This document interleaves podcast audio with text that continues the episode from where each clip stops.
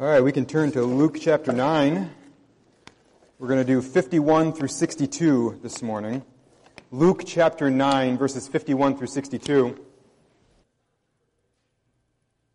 When the days drew near for him to go to be taken up, he set his face to go to Jerusalem, and he sent messengers ahead of him, who went and entered a village of the Samaritans to make preparations for him. But the people did not receive him because his face was set toward Jerusalem. And when his disciples James and John saw it, they said, Lord, do you want us to tell fire to come down from heaven and consume them? But he turned and rebuked them, and they went on to another village. As they were going along the road, someone said to him, I will follow you wherever you go. And Jesus said to him, Foxes have holes and birds of the air have nests, but the Son of Man has nowhere to lay his head. To another he said, follow me. But he said, Lord, let me go first and bury my father. And Jesus said to him, leave the dead to bury their own dead. But as for you, go and proclaim the kingdom of God. Yet another said, I will follow you, follow you, Lord, but first uh, let me say farewell to those at my home. Jesus said to him, No one who puts his hand to the plow and looks back is fit for the kingdom of God. Let's pray together. God, we thank you for your word, and we have a lot. We have a lot of stuff to think about in these verses. We pray that you would help us um, to, to, to understand your word, and we pray that your spirit, by your grace, because of your gospel, will, will change us, will, will grow us. And, and I pray, God, that you would do that as we gather around your word, as we submit to your word this morning. Help us. It's in Jesus' name we pray. Amen. All right, so the sermon this morning is built around two sentences. It's built around two sentences. Jesus was determined to save us. That's the first sentence. Jesus was determined to save us. And then the second sentence, we should be determined to follow him. Jesus was determined to save us. We should be determined to follow him. So those are the two sentences we're going to look at today. That's what the sermon's about. And I usually try to think of some like clever introduction, well clever for me, introduction to kind of um, get everybody thinking along with me and make sure that I, I, I you know, I'm, you're, you're tracking with me and you're, and, and, but I couldn't, I couldn't think of one this morning, so I, I don't have a cool introduction. Um, and I also, uh, we don't have a ton of time. This is, this, this seems it's going to be a two-point sermon, right? I mean, some of you are kind of happy because it's, oh, only two, two points. That's going to be great. But, but this is kind of like a pinata sermon that I have sometimes where you hit that second point and a bunch of other points fall out. And so that's kind of what we have. Uh, this, is a, this is sort of one of those. Um, so we gotta, we gotta move this. We gotta go quickly. Um, Jesus was determined to save us. We should be determined to follow Him. Let's look at those two sentences. The first one, Jesus was determined to save us. Look at verse 51 again. I love this verse. This is a, this is a top 10 verse in the book of Luke for me. I love this verse. It says, when the days drew near for him to be taken up. And that word actually, we're not going to spend any time on that, but that word taken up is the same word as, as, as his ascension. It's the same, uh, it's the same uh, Greek word for his, for his ascension. And so Luke is pointing us to the, the death, the burial, the resurrection, and the ascension uh, of our Lord there very quickly when he says that. But anyhow, uh, uh, when the days drew near for him to be taken up, he set his face to go to Jerusalem. Now, I read a lot of uh, of like old presidential biographies, old, old biographies. I love, I love reading old, like old history books, old biographies, and, and they usually come in parts, right? So, so part one is the childhood, part two is like the war years or something like that, part three is the road to the White House, part four is the presidency, and part five is, you know, retirement when he writes his memoirs and builds his library or whatever. So, so you, you have a, you have the, the, the biography is divided up into parts to kind of help you keep tracking if, if we wanted to, we could call this part two. Verse 51 starts a, a new part of the book of Luke. We could call this part two, like the, the road to Jerusalem or something like that, because that's what the next 10 chapters are all about. It's about Jesus heading to Jerusalem. And he's already told us He's heading to Jerusalem to be betrayed and arrested and condemned and beaten and crucified and on the third day be raised.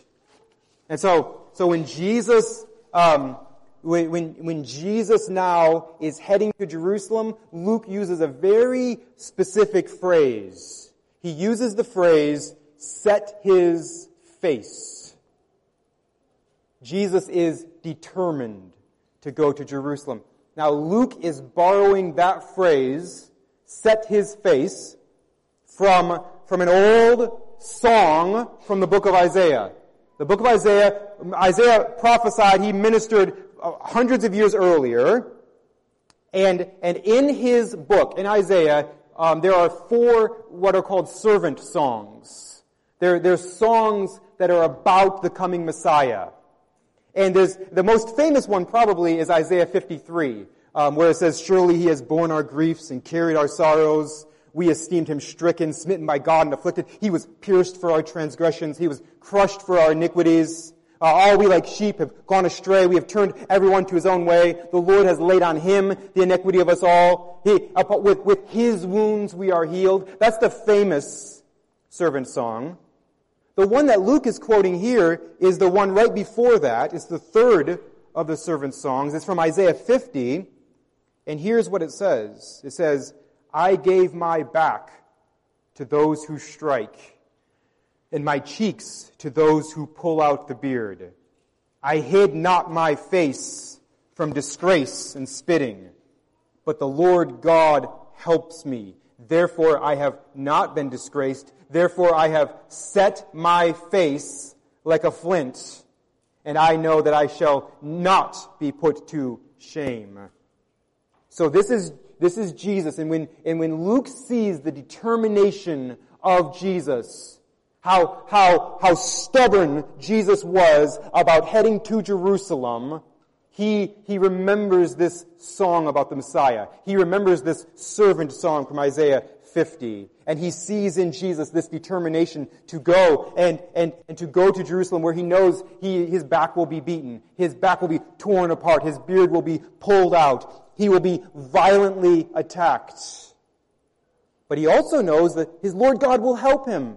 And his father will not allow him to be left in shame. His father will not allow his son's body to rot in shame. He will raise him up on the third day.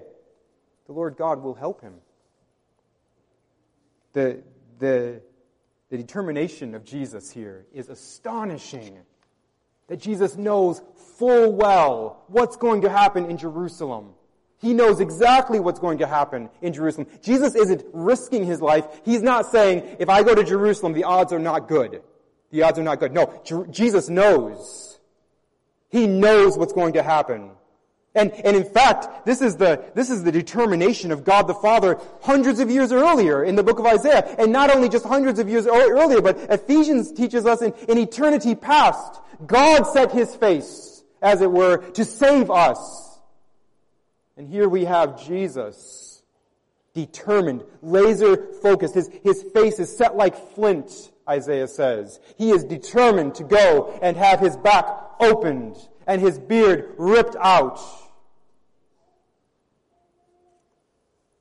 we have to stop and remember this morning that it is, it is our fault. It is my fault that Jesus' back was torn open. It's my fault that his beard was ripped from his face. It's my sin. It's your sin. It's, it's our sin. It's our fault. The, the book of Luke talks about it being necessary that Jesus go to Jerusalem and die. And it is necessary because it is God's will, His, ever, His everlasting will. And it's also necessary because of the, the greatness of our sin. But Jesus didn't have to be convinced to go. He didn't have to be begged. He didn't have to be tricked or bribed. He knew exactly what was going to happen. And in his love and in his determination, he did it. He went to Jerusalem and he finished the job because he was determined to save us. If we're going to understand the gospel of Jesus Christ, we have to understand this, that Jesus was determined to save us. That's our first sentence, and we have to get it. We have to get it. Our first sentence, Jesus was determined to save us. Here's our second sentence. We should be determined to follow him. When we consider our first sentence, Jesus was determined to save us, then we should be determined to follow him. His astonishing determination to save us should inspire us, right? It should motivate us. But what does that look like? What does it look like for us to follow him? And that's where we hit the pinata and a few other points fall out. The sentence is simple. We should be determined to follow Jesus. But what does it look like? We have three answers to that question. What does it look like to be determined to follow Jesus? Number one, we must be patient and merciful. Number one, we must be patient and merciful. Picking up our story in verse 52, um, and he sent, Jesus sent messengers ahead of him who went and entered a village of the Samaritans to make preparations for him. So, so they have a, Jesus has a big group of people traveling with him now. They're, they're about to go through this town of, in, this Samaritan village. We don't know which one. And they're about to go through this village of the Samaritans and they need, they need hospitality there. They need someone, they need, they need a place to stay. They need meal. They, they need someone to show them hospitality. Uh, verse 53, but the people aren't digging that idea at all. But the people did not receive him because his face was set toward Jerusalem. I think Luke there, Luke is a masterful writer and I think he's doing a double meaning thing. On one level, the Samaritans want nothing to do with people going to Jerusalem. The, the Samaritans hate the Jews right? The, the Jews hate the Samaritans, the Samaritans hate the Jews and, and during this time, and so they're not interested in any kind of spiritual journey to Jerusalem. They hate Jerusalem. They've got their own thing going on. They've got their own temple. They don't want they don't, they don't, they don't want to help out people going on a spiritual journey to Jerusalem in any way. They're not interested in helping the Jews. But I think also Luke is saying Jesus is on a bit of a rejection tour. He's going to be rejected by a lot of people not just Samaritans. He is going to be rejected because his face is set to Jerusalem. Uh, rejection is part of the Father's sovereign plan for Jesus. It's the sin, for sure, that uh, of the people of that time, but the book of Acts tells us this all happened according to God's good plan. And, and so I think that's part of what Luke is saying here. He's doing a little bit of a double meaning thing. So they rejected him. They don't receive him. They don't want him because his face is set toward Jerusalem. So James and John, they think, I, mean, this is, uh, this is an interesting first idea. And when his disciples, James and John, saw it, they said, Lord, do you want us to tell fire to come down from heaven and consume them? I mean, we think that a lot. We hardly ever say it, right? But he turned and rebuked them. And they went on to another village. So what are James and John thinking there? Uh, well, let's not be too quick to, uh, to pounce on them and call them jerks. Because this is, this is motivated, I think, well. They're motivated by the honor of Jesus. They're frustrated because Jesus has been rejected.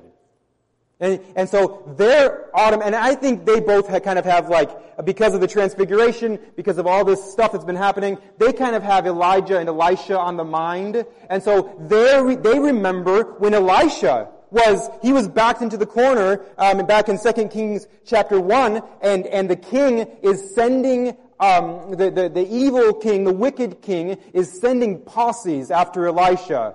Uh, and, and these posses, like 50 men right? And, and the, the king sends like a, a group of 50 men to come and get Elisha. And they don't want to just talk. You don't send 50 men just to have a chat. They're, they're coming to get Elisha, and they're going to take him back to the king. And if Elisha doesn't recant, um, he's going to be executed. This is a, I mean, they're coming after Elisha's life. And so Elisha prays for, for God to help him, to deliver him, and, and God does. God brings down fire from heaven it's, it's basically like the idea, like a, a war movie where, where Elisha sends in his coordinates and God sends in like the jet fighters, right? And just bombs them. That's, that's a lot of, that's, that's the idea. Is, is Elisha needs help and God delivers his prophet. That's not what we have here. James and John are getting a little bit carried away. Now is not the time to attack. Now is not the time to sit around and hope that God will wipe them out. The Samaritans aren't attacking Jesus or his disciples, they're just rejecting them. And Jesus' larger point here, it's time to patiently preach the gospel. Now, we will see next week that, that Jesus is not going to sugarcoat judgment. That Jesus is, he, he is going to say to the people, they're going to go on this mission trip next week. We're going to see in chapter 10. And when they go and they get rejected, they are to warn the people who reject them that judgment is coming. And, and we, that's a part of the Word of God, isn't it? Judgment will absolutely come on all who don't believe. Judgment is going to come on all who reject the gospel of Jesus. Uh, but it's coming later. And that's what we have to understand now. It's, it's, it's not time to call down fire from heaven. Now is the time for patience, for the clear preaching of the gospel, and for prayer that people would believe. That's the time that we're in now. It's this, it's, we, we have a, we have a disposition, an attitude of mercy and patience and long suffering with the people who don't believe. We're, we are praying that they do believe. We are being clear with the gospel. This is not the time to call down fire from heaven. So we have to understand that. We have to understand where we are in the grand scheme of things. You and I, we are in the, we are in the time of, of prayer of, of declaring the gospel clearly, of patience, of mercy. It's not time for, for, to be vindictive. It's not time to call down fire. It's time to proclaim the gospel. So that's the first thing. That's the first thing. We must be patient and merciful. Number two, we must remember we're pilgrims. We must remember we're pilgrims. Verse, verse 57, and they were going along the road, someone said to him, I will follow you wherever you go. And I'm sure this person meant well. Alright? But Jesus knows that this person is not thinking of all that that's going to entail. I think if you followed a rabbi or you followed a teacher in the first century, you, you wouldn't end up homeless. Like you would, like the, the rabbi or the teacher, there would be a, there would be a place to stay. You would, you would expect hospitality. There would be, it, it, wouldn't be a, a super uncomfortable life. It's a, Jesus is saying that's not what we're working with here. This is different. Jesus said to him, Foxes have holes and birds of the air have nests, but the Son of Man has nowhere to lay his head. What you have to understand, and Jesus is being kind to this person, he's not trying to talk him out of joining. He's just saying, I think you might have the wrong idea about what's going to be expected of you. So if you, you know, if, you, if you're going to follow me, Jesus says, you're going to find out really soon, I don't really fit in this world. And that's, that is true for us as well.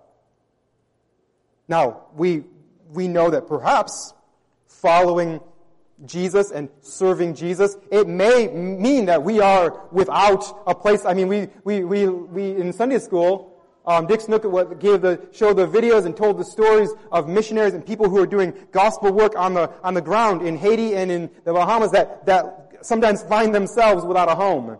And so Missionary Flights International has to come in and resource them and sometimes um, rescue them and bring them supplies and bring them food. And it's just a, I mean, it's a, it's a, it's crazy when you think about not being able to just go down to Walgreens or go down to Walmart or, or go down to what's in town here? I don't know. Menards, whatever. I don't know. I don't, I don't do do-it-yourself stuff, so I don't know. But anyhow, it's crazy not to be able to do that.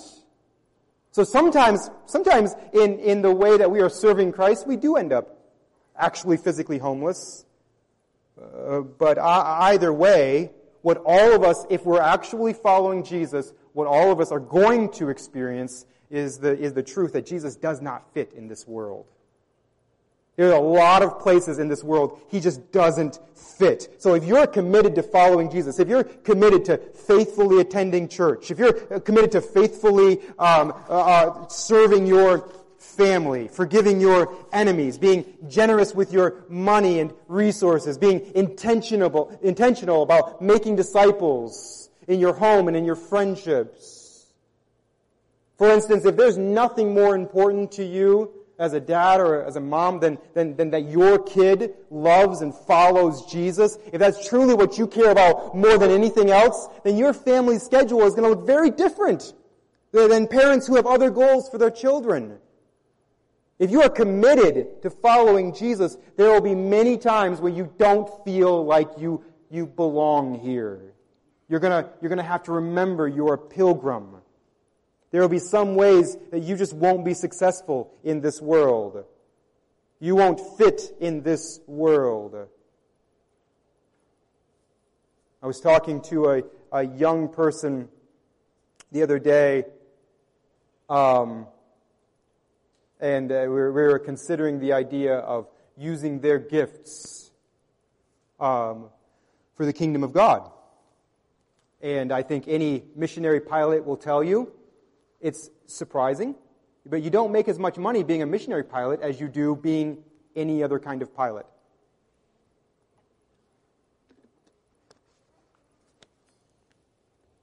There are people, there are hundreds and hundreds and thousands and thousands of people um, around this world who are who are because they want to advance the gospel, because they want to, because they want to see the, the church of, of Jesus Christ built around the world, um, they, they go with a lot less.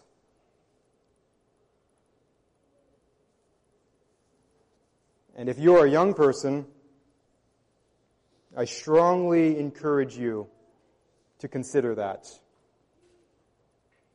I strongly encourage you to, to switch your ideas about what it means to be successful in this life. Whether you are, whether you are some other country or you are right here in good old Warsaw for the rest of your life, I, I, I encourage you to, to flip in your mind what it means to be successful. Because if you're going hard after, after the world's definition of success and comfort and status and significance, it's going to be really hard to follow Jesus and to obey him. So we must be patient and humble, and we must remember we're pilgrims. And then number three, we must love Jesus more than any other good thing. We must love Jesus more than any other good thing. So after he talks to the one guy about, you know, having no place to stay, he, another one's, he, he says to another, he says, he says, follow me in verse 59. But he said, Lord, let me first go and bury my father. And Jesus said to him, leave the dead to bury their own dead, but as for you, go and proclaim the kingdom of God. Yet another said, I will follow you, Lord, but let me first say farewell to those at my home. Jesus said to him, no one who puts his hand to the plow and looks back is fit for the kingdom of God. These are fascinating verses, and there's a lot of debate among people who have a lot more letters after their name than I do. There's a lot of debate as to what these verses mean and what they should mean in our day and age. So it's clear from Scripture that Jesus wants us to honor our father and mother. That's the clear teaching of Scripture. And yet in this case, serving the family would conflict with what Jesus was calling these men to do. So my, my personal, like, um, understanding, interpretation of this text is that Jesus is talking about the mission trip that's coming up in chapter 10. It's a, it's a matter of urgency for Jesus in this particular case that, that these men go out and, and um, announce the kingdom of God, that they go out now and do this. And I also believe that this man who wants to go back and, and bury his father, it's very possible, one or two things, is that the father's not dead yet. And so he kind of just wants to go and be with the family until it's time to bury the father, or it means that they're in the midst of this. I mean, in, in first century Judaism, there was a lot of, a lot of people did this thing where it took like a whole year to bury, um, to, to, to, to finalize all the burial. They, they did something right after the person would die, and then a year later, after, uh, after a whole bunch of, of, of details, uh, they would finally lay the person in his resting place. And Jesus is saying, we're not doing that. We've got to go now. And so this is in, in some ways a very specific case. And it's very likely that the, that the farewell ceremony this other guy was talking about was one that could drag on for a very long time as well. It's just the way the culture was then. Jesus wants urgency from these men. He wants them to understand that what He's calling them to do is more important. That obeying Him is more important than anything else. And what, what we're reminded of here as we look at these, I mean, these, these are tough things that Jesus is saying. These are hard sayings. What we're reminded of here is that we must love Jesus more than we love anything else, even any other good thing. Now again, this is going to look very different for us. But I guarantee you there are going to be times when we have to choose. Who do we love more? Who are we going to follow? Who is going to decide the way we're going to live. If you, listen carefully to this, please. This is something I need to tell myself all the time. And I bet you probably need to hear it as well. If you don't love Jesus more than you love your family, you will never love your family the way that you should. If you don't love Jesus more than you love your family, you will never love your family the way that you should. For instance, if someone in your family decides that they no longer agree with what Jesus says about sex and marriage, that they're just going to do their own thing, they're going to embrace homosexuality, they're just going to move in with their boyfriend or girlfriend, you have to decide who are you going to be loyal to. You have to decide, it's time to say, I love you, I love you, but, but what you're doing is wrong. I, I, if it seems like I don't approve of it, it's because I don't. I love you, but I, I do not love what you're doing. What you're doing is wrong and I cannot support it. I have to follow Jesus. If your family is standing between you and faithfulness to church, it's time to love Jesus more than your family. If your family is choosing to, to gossip about other people, to talk cruelly about other people behind their backs, it's time to love Jesus more than you love your family. It's time to say, I love you, but I, I will not live like that. I will not put up with that. I will not join you in this. I will not disobey the word of God. I must follow Jesus. He is my king. He was determined to save me, so I must be determined to follow him. Is this easy? Yeah, it's a piece of cake. I do it all the time. You guys will be fine. No, this is not easy. This is not easy, especially when you factor in the first thing that we said, especially when you factor in the, the, the, the, the point that we're supposed to be merciful and patient with this, that we're, we're, to, we're to have this posture of, of, of humility. We're not, we're not like out to get people. We, we, we know that we are going to have to take a stand. We, we know we're to have we're to have these hard conversations where someone comes up to us, someone that we love, and they say, "You know what? It doesn't feel like you're supporting me in this," and we're to have to say, "I don't support you in that. I'm not to I'm not to celebrate that with you. I'm not to help you in that. I, I'm not going to. I'm not going to. I'm not to I'm not to call down fire on your head. I'm going to continue to just try to remind you of the truth of the Word of God. I'm going to continue to pray for you and, and pray that, that, that God changes your heart. And so it's this and, and, and, and we know that even if we are as kind as possible, people who are close to us, they're going to, if, if we love Jesus more than them, if we want to follow the Word of God more than we want to kind of just facilitate their sin, if we, if we go that direction, even if we're as, we can be as kind as, as we possibly can be, they're, they're going to feel betrayed. And it's going to be hard. It's going to be hard. Jesus is saying to us in these verses, when the time comes for you to choose obeying me over comfort, over the feeling of belonging in this world, or even over loyalty to your family, to people who are close to you, choose me, Jesus is saying.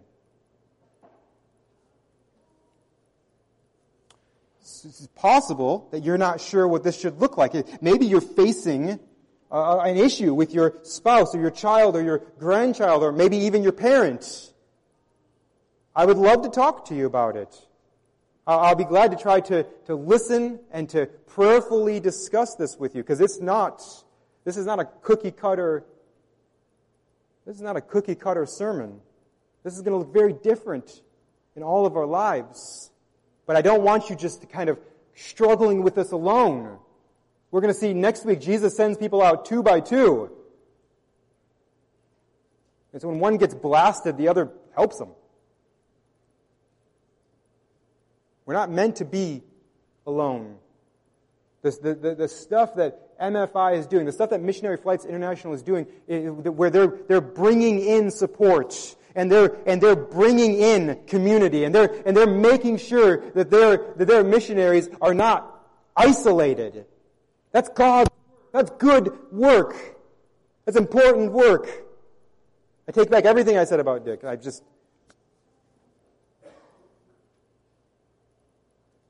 Don't struggle through this alone. Come talk to me or come talk to somebody.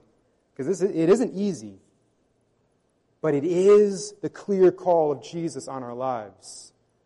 We are meant to be strong and kind. We're going to sing a song at the end. After communion, we're going to sing Jesus strong and kind.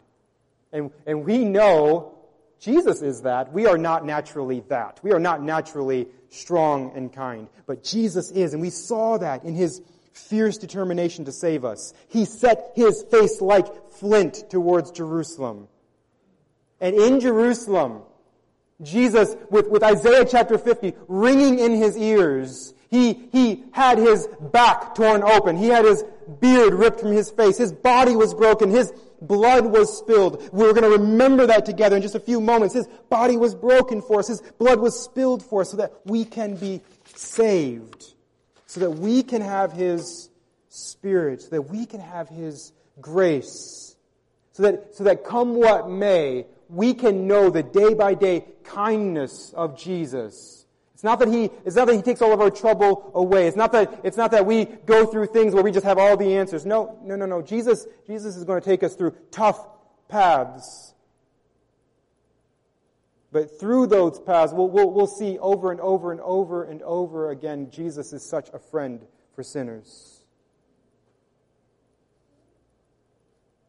Jesus was determined to save us so that we could be given His Spirit, so we could be given His grace, so that we could be determined to follow Him. He was determined to save us so that by His grace we can be determined to follow Him. Let's pray together. God, we thank you for your word. We thank you for our time in it this morning. We thank you for Jesus. We thank you for his steely determination to save us. Help us to never get over that. And as we consider it, God, pray that you would help us to be determined by your Spirit, by your grace, that you would, be, that you would help us to be determined to follow Jesus no matter what, to be as patient and as kind as we can be. But at the same time, is just be, be clear that if, that if, even if our comfort is on the line, even if our relationships with other people is on the line, we're going to choose to obey Jesus. We're gonna, we're gonna, we're, we're going to know the clear teaching of the Word of God. And we're going to obey it. And we're going to be we're going to be glad to, to choose making disciples for your glory over, over cares of this world. We need your spirit for this. We need your grace for this. We cannot do this in our own strength. We cannot even want to in our own strength. We thank you, God, for your grace to us. Help us, we pray. In Jesus' name, amen.